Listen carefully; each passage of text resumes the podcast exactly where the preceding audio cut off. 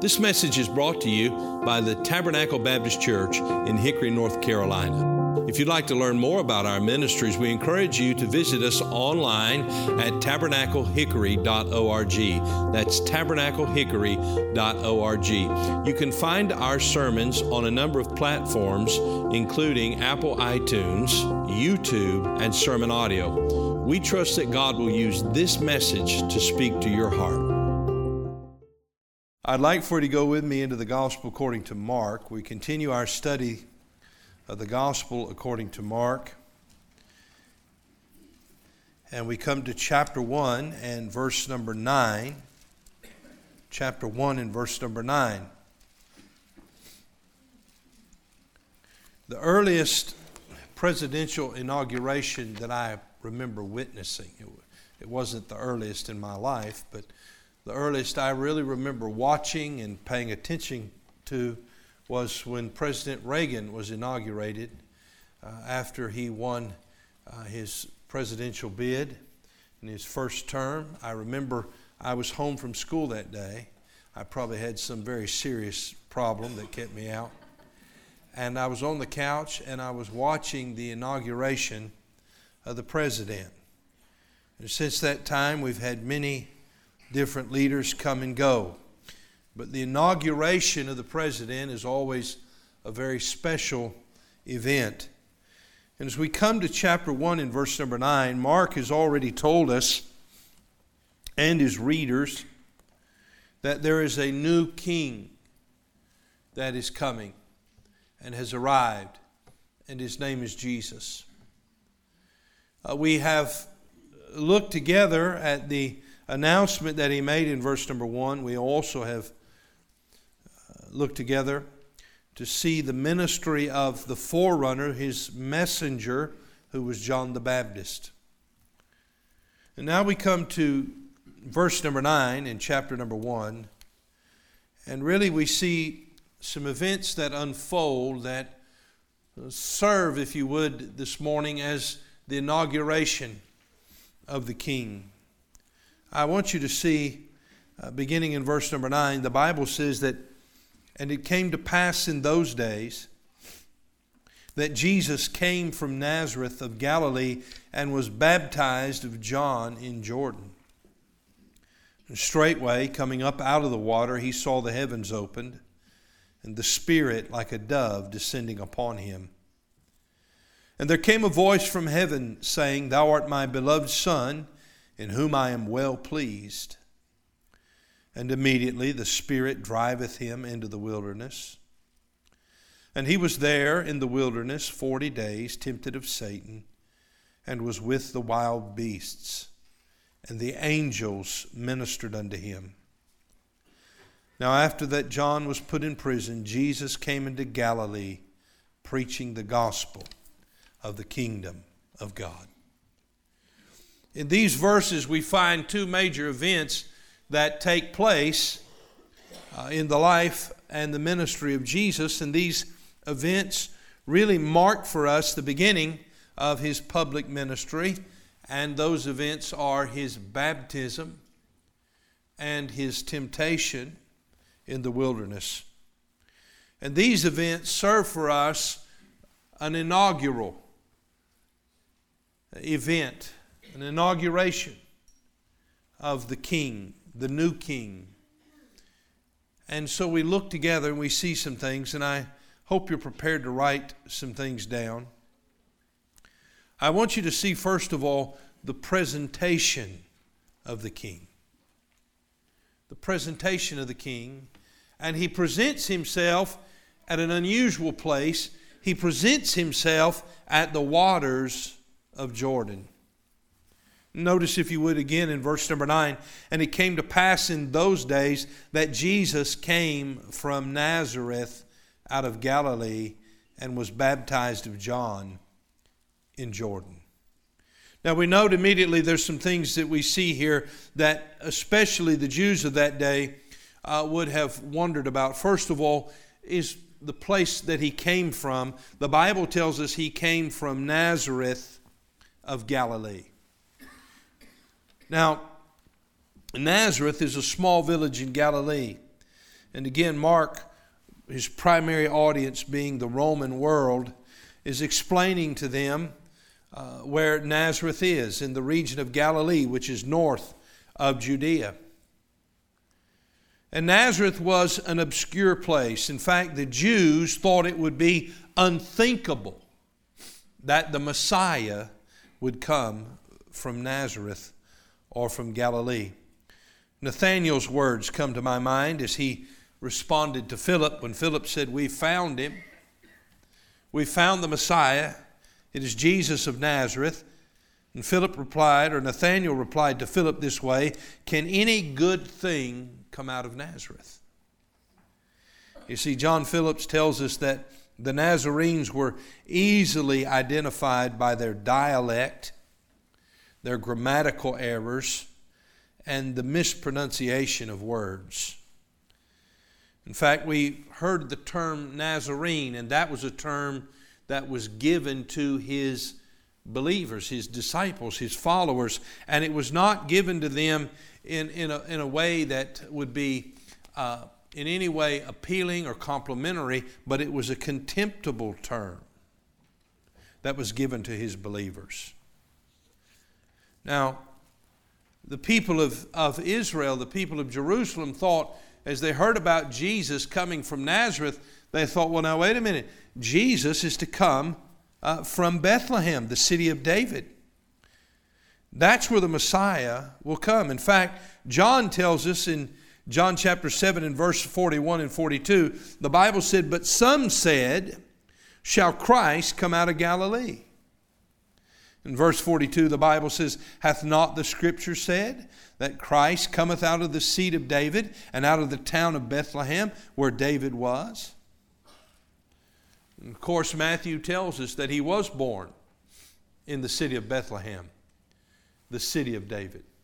That he was of uh, the descendant of David, the son of David, born in the city of David.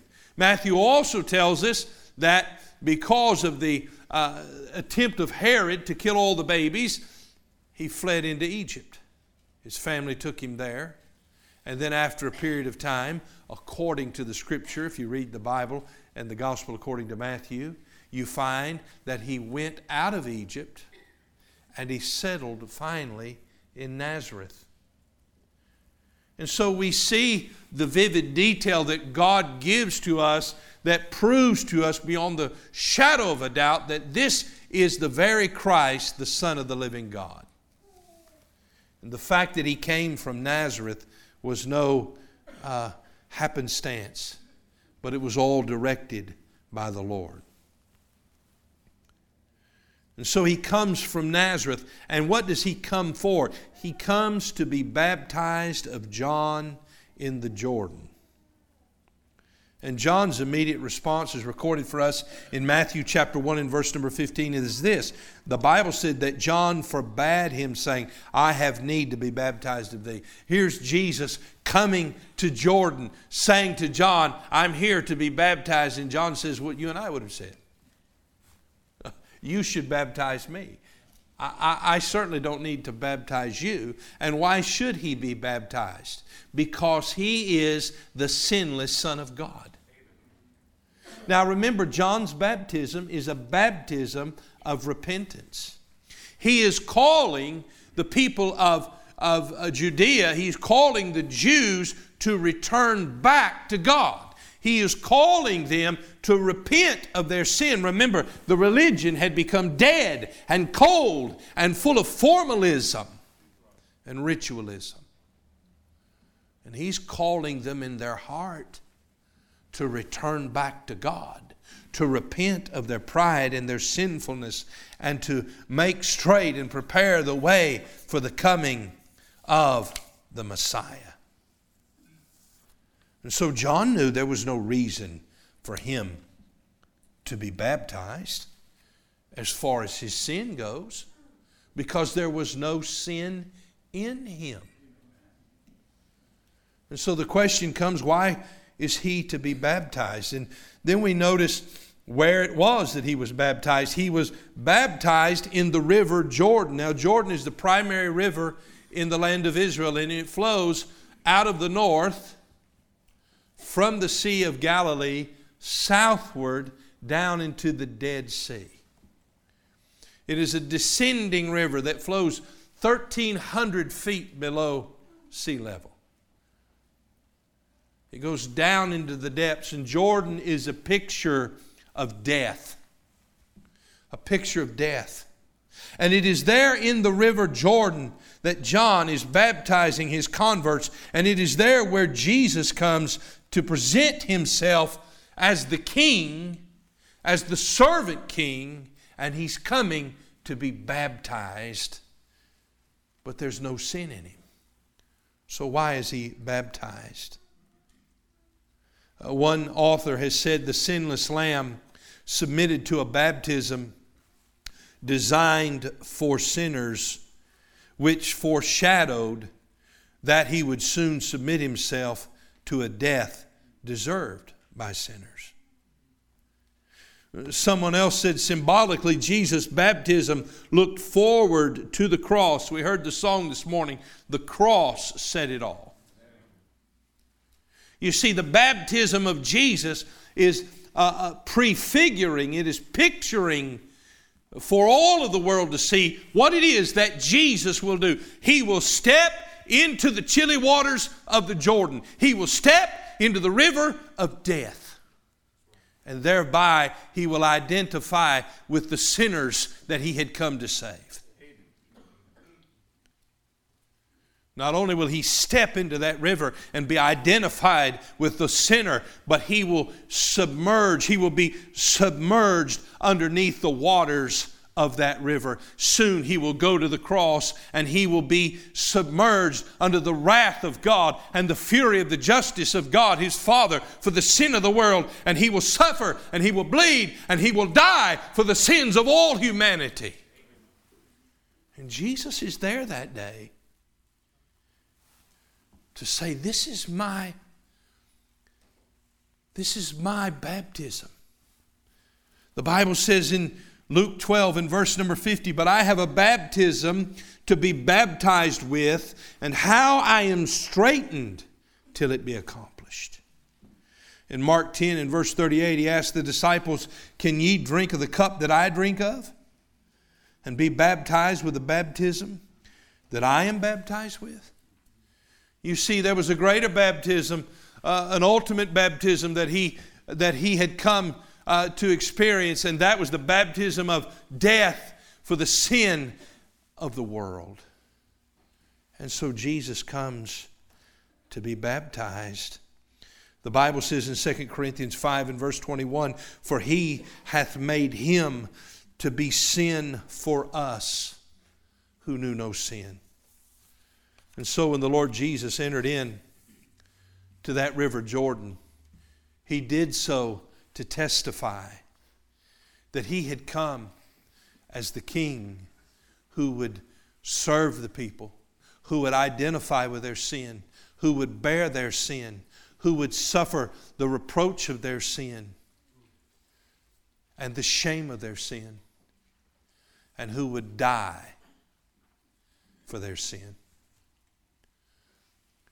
The presentation of the king at the waters of Jordan and then I want you to see, secondly, the pronouncement of the king by the witness of heaven. The Bible tells us here in verse number, time, uh, verse number 10 and straightway coming up out of water, he saw the heavens opened and the Spirit like a dove descending upon him. And there came a voice from heaven saying, Thou art my beloved Son, in whom I am well pleased. You see, there was a pronouncement that was made. And it was made by the witness in heaven. Now, here's Jesus down in the water, submerged under the waters of sin and death for you and I. But thanks be unto God, sin and death couldn't hold him. He came up out of that water. Hey, that, that tomb that they had for him, that cross that they executed him on, it could not hold him. Hell could not hold him. On the third day, Jesus arose from the waters of our death. And when he came up out of that water, he saw the heavens open. The word there is the same word used when, when the Bible speaks about the veil at his crucifixion was rent in twain when he died.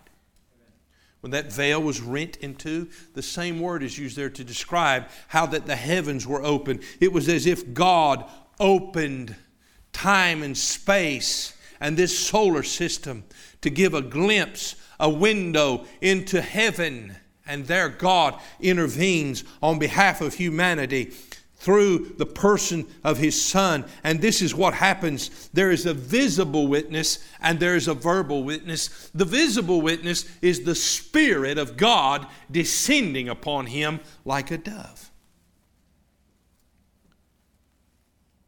The Bible tells us in Isaiah chapter 11, if you'd like to turn there with me, Isaiah chapter number 11, that when the Messiah comes,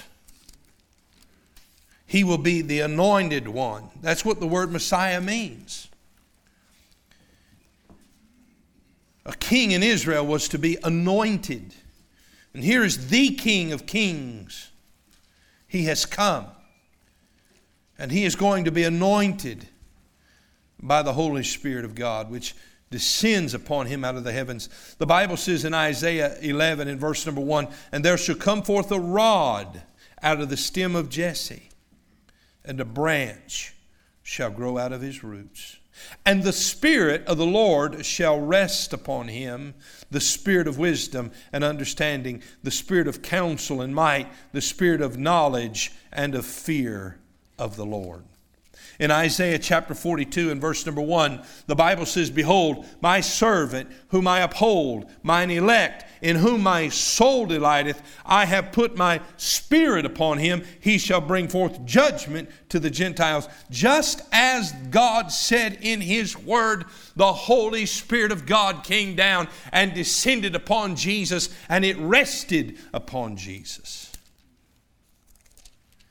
as you study this passage, as you study what God has done and how He has revealed the person of Jesus Christ to a lost and dying world, you wonder how is it that they don't see? In Isaiah chapter 61, in verse number 1, the Bible said, The Spirit of the Lord God is upon me. These are the very words that Jesus read. The Spirit of the Lord God is upon me because the Lord hath anointed me to preach good tidings unto the meek. He hath sent me to bind up the brokenhearted, to proclaim liberty to the captives, and the opening of the prison to them that are bound, to proclaim the acceptable year of the Lord and the day of vengeance of our God, to comfort all that mourn. Jesus came up and the Spirit came down. When Jesus came up out of the grave, he said, I'm going to leave you, but I'm not going to leave you here by yourself. The Spirit is going to come down. And at the day of Pentecost, that Spirit came down, that Holy Spirit of God, and He has not departed. He is with us today.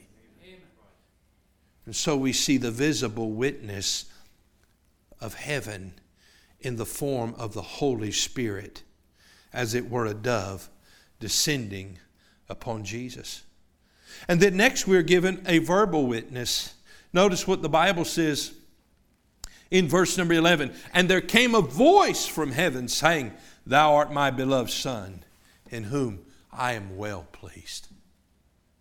This is the testimony of God the Father as He speaks to His beloved Son.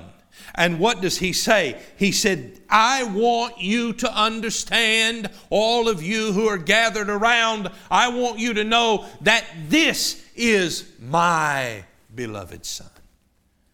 When God the Father testified of the deity of His Son, He attested, as does the Scriptures, that Jesus is equal with God. Philippians 2 and verse 6.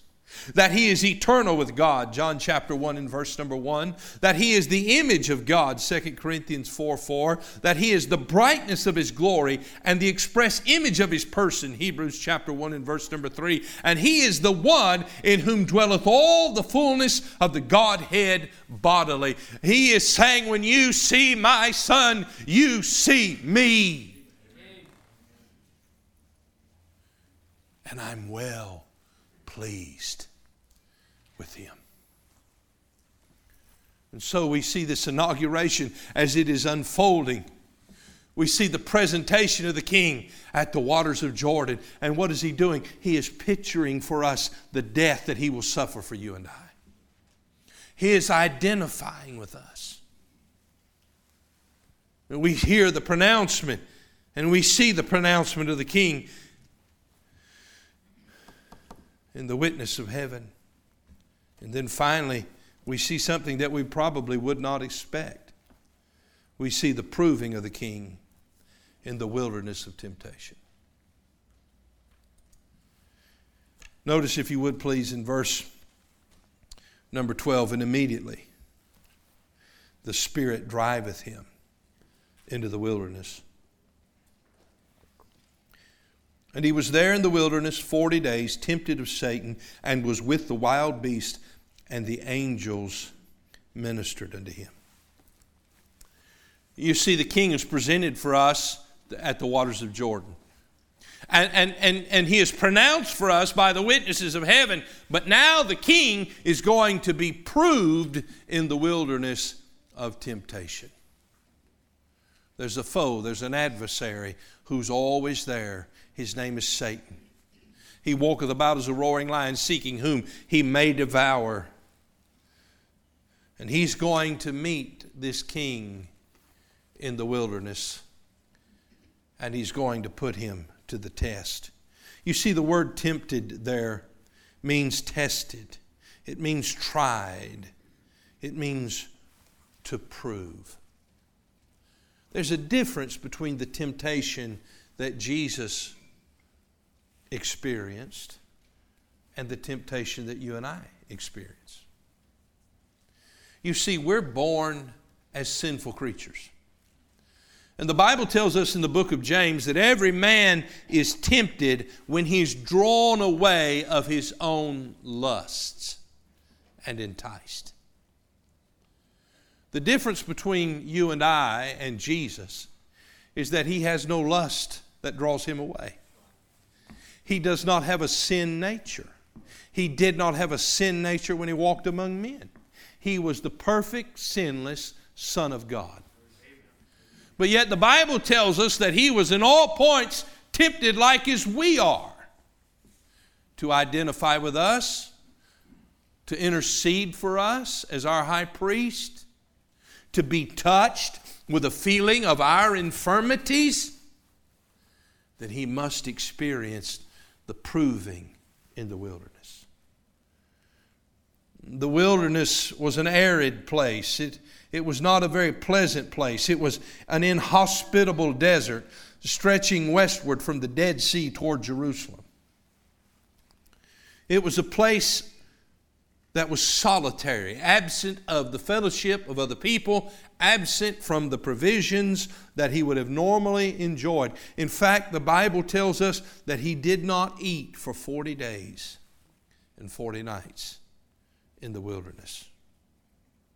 And there it was, in the midst of the physical weakness that comes through the fasting process, in the midst of the loneliness and the solitary uh, sufferings that he encountered there, Satan comes to him and he puts him to the test.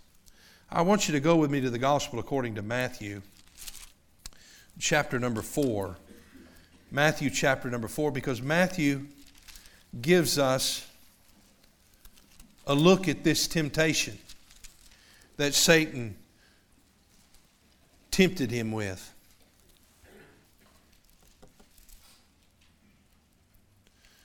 And we find there's a threefold temptation here. Let's look at it together. Matthew chapter 4 and verse 1. Then was Jesus led up of the Spirit into the wilderness to be tempted of the devil. You see, there's a showdown here. Satan is resisting the work of God and the redemptive purpose of Christ in the world. And so he comes to oppose him, he comes to tempt him, to withstand him as he withstands you and I. The Bible says in verse 2 And when he had fasted 40 days and 40 nights, he was afterward hungered. Imagine not eating 40 days and 40 nights and, and the hunger that you would experience and the weakness and the frailty that one would experience. This is where Jesus is physically. And the Bible says in verse number 3 And when the tempter came to him, and he said, If thou be the Son of God, command that these stones be made bread. He's challenging him. He's challenging the assertion that was made about who it is that he is. Are you the Son of God? If so, I know you're hungry. Why is it that you're hungry? You're God. Why don't you command these stones to be made bread? We read in verse 4 the response of Jesus. But he answered and said, It is written, Man shall not live by bread alone, but by every word that proceedeth out of the mouth of God. In verse number five, then the devil taketh him up into the holy city and setteth him on a pinnacle of the temple and saith unto him, If thou, there's the, there's the challenge again, if thou be the Son of God, cast thyself down, for it is written, He shall give His angels charge concerning thee, and in their hands they shall bear thee up, lest at any time thou dash thy foot against a stone. He's saying, wait a minute. It's written. It's written that his angels have charge of you. We understand that the angels are there in the wilderness. They're ministering to him. And Satan said, Well, look, if you're the Son of God, then why don't you jump off this mountain, jump off this ravine, jump off this cliff, and God will bear you up, and then everybody will know that you're the Son of God, and everybody will believe it. And we see the response of the Lord Jesus. In verse 7, it is written again, Thou shalt not tempt the Lord thy God. Again, the devil taketh him up, verse 8, into an exceeding high mountain, showeth him all the kingdoms of the world and the glory of them, and saith unto him, All these things will I give thee, if thou wilt fall down and worship me. You see, Satan is offering to Jesus the kingdoms of the world. And by the way, he had the authority to do it. Do you know where he got the authority? He got the authority in the garden. When Adam and Eve gave in to the temptation, they gave the title deed to this world. The dominion that was given to them was taken away by the devil. The Bible calls him the prince of this world and the God of this world. And so he offers to Jesus the kingdoms of the world on one condition that Jesus just bow down and worship him. The Bible says in verse 10 Then saith Jesus unto him, Get thee hence, Satan, for it is written, Thou shalt worship the Lord thy God, and him only shalt thou serve. Then the devil leaveth him, and behold, the angels came and ministered unto him. What was Satan trying to do? What was the temptation that Satan presented? He presented to the Lord Jesus the temptation to exercise the power and the privilege inherent with his divine status and thus abandon the humiliation of his incarnation and apart from the Spirit's empowerment. Let me try to give that to you in a little simpler term. He's saying to Jesus, if you're the Son of God, then show us. He's saying to Jesus, if you're the Son of God, then why don't you employ your divine power and make yourself something to eat? You can do it, and we know He could. He's saying to Jesus, There's no reason for you to have to go to that cross and suffer that sin and death. If you want the worship of this world, I'll give it to you. All you got to do is do it my way, and you can escape all of this cross and death. You can escape it all. You see, the temptation that Satan is giving to Jesus is to step outside of the will of the Father and take the easy road. Does that sound familiar? Because if, if Jesus had given in, then God's plan of redemption would have been foiled. And by the way, Jesus would never have given in. You know, sometimes you think about the devil, he's a powerful being. He's a beautiful creature. He came uh, to Eve in the garden. He, he enticed her with his beauty. He is a master schemer and strategist. But yet he's fighting a battle he has no hope of ever winning. How could he be that dumb to think that he can overthrow God? To think that he could get the very God of gods who spoke this world into existence and the God of gods who created him to bow down and worship him and to step outside of the will of the Father. It doesn't seem to be very intelligent, does he? You see, we have here this King of kings and this Lord of lords who went into the wilderness and he proved his authority over Satan. He proved himself as that very king. And he lived the rest of his earthly life and ministry in complete obedience to the will of his Father. And Satan, by the way, never left him alone. Never left him alone. He was always there. But he is a proven king. And so we see the inauguration of our king. He presented himself at Jordan to identify with sinners, to submit himself to be the sacrifice for their sin, to suffer their death and their shame, to save their souls. And we see the pronouncement as he comes out of the heavens this is my beloved Son. We see the Spirit of God descending upon him like a dove. We see him in the wilderness of temptation as he resists every effort that the devil has, and he says, It is written. And we say, Behold, our King, King Jesus. I'm glad to be in that number. Are you in that number? Can I tell you that Jesus came to this earth to suffer and bleed and die so that you would not have to? Jesus Christ came to bear your sin so that the guilt of your sin and shame could be transferred to Him. Jesus came and uh, He lived a victorious life so that His righteous record could be imputed to your account. And He rose again the third day, victorious over death, hell, and the grave so that you could share in his victory. Do you know him as your Savior? Have you bowed the knee to him? Have you confessed with your heart the Lord Jesus? I hope you'll come to him today. The invitation is for whosoever will. Jesus said, Let him come unto me. He wants to save you. You say, Well, I'm not so sure about who he is.